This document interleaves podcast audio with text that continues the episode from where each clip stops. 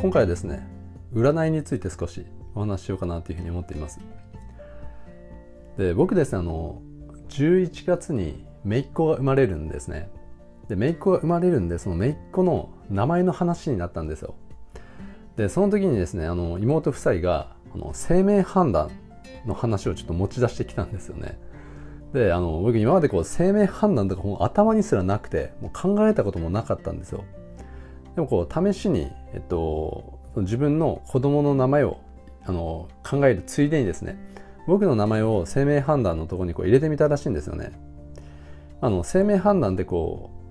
う気軽にできるサイトっていうのがいくつかあって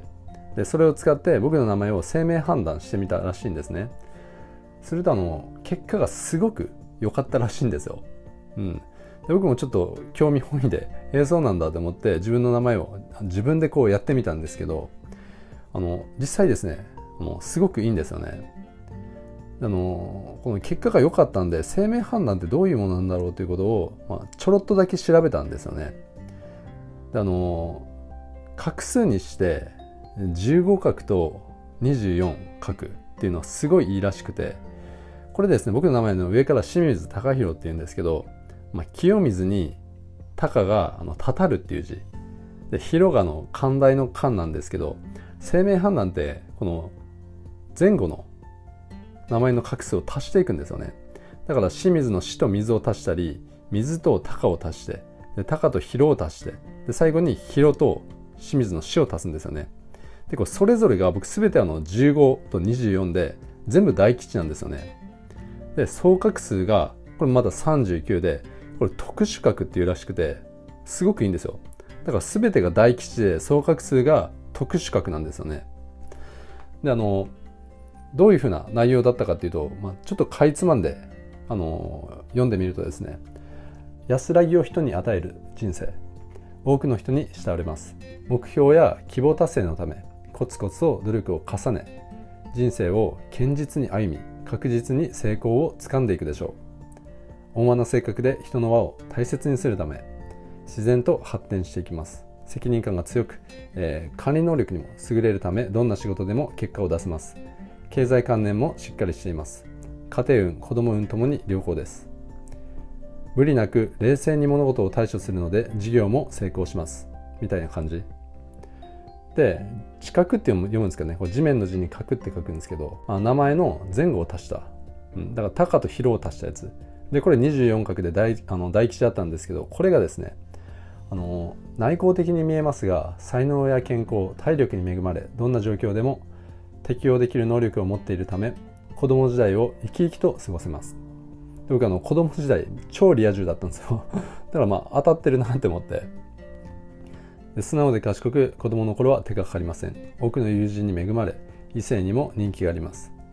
面倒見がよく、えーと、周りからの信頼も厚く生まれ持った運の良さがあり必ず目的を達成しって感じ、うん、で外角っていうのが、えっと、名前の最後と名字の最初を足したやつ。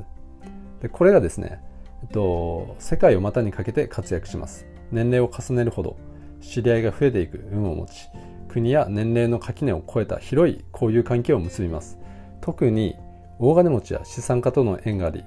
温和で才能に恵まれているため人望を得ることができます。でこんな感じだったんですよね。で総角の特殊角っていうのがあのまあ全ての画数ですね。でこれがあの39画で特殊角だったんですけど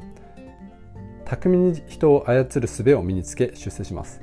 まあ、これはあの表現がちょっと微妙ですよね。でまあとりあえずこんな感じ。でどんな世界でも成功を収めます。気持ちが若く常に新しいものを吸収しようと意欲的です。波乱を乗り越え成功を収めます。権力や財力を得て家庭運も良く健康運にも恵まれるでしょう。みたいな感じ。であとですねアクセク働かなくてもどこかから必ずお金が入ってくるという幸運の星のもとに生まれています。うん。まあこんな感じだったんですよ。まあさとざっとかいつまんだら。でこの結果を受けてですね僕どう思ったかというとシンプルにですねあのちょっといい気分になったんですよね。なんでかというとあの自分のゴールとかなり重なる部分だったんですよ。僕は自分のゴールっていうのを細かくノートに書いてるんですけどこの書いてる部分とかなり重なったんですよね。でどうしたかというともう積極的に信じようと思ったんですよ、うんあの信じないことのデメリットが見つからなかったんですよねだからあの結果的にこの占いによってこの生命判断によってゴールの臨場感だったりあの確信度合いですよね。これが高まったんですよね。あのちょっとあの前提っていうのをちょっと話したいんですけどあの占いってあの何かっていうとこれ統計学なんですよね。統計学であってこれ確率論なんですよ。だからあの絶対ではないんですよね。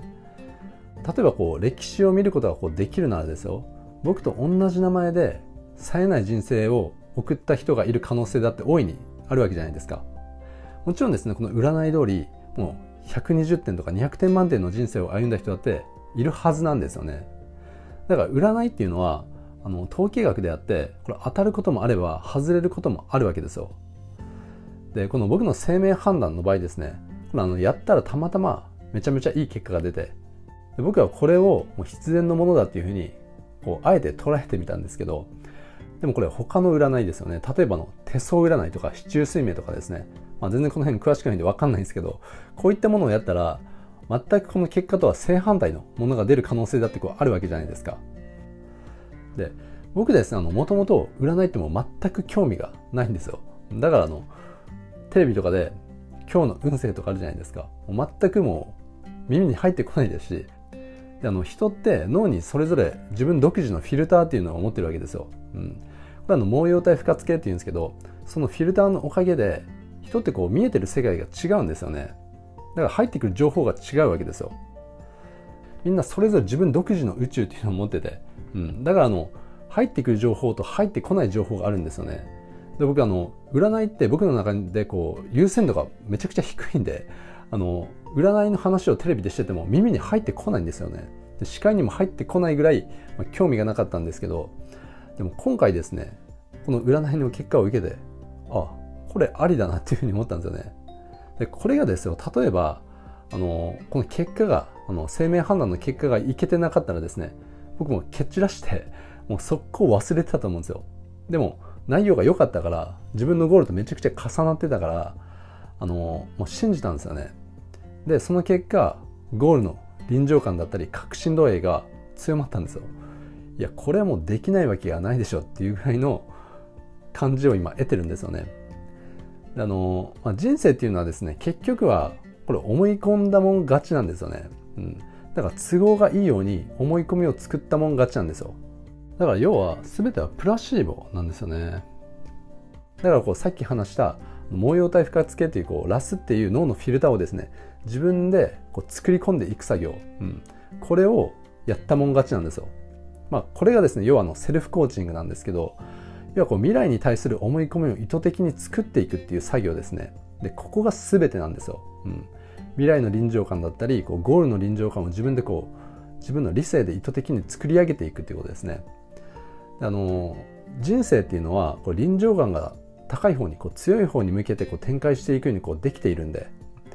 だからこう使えるものはですね都合がいいように使っていけばいいと思うんですよね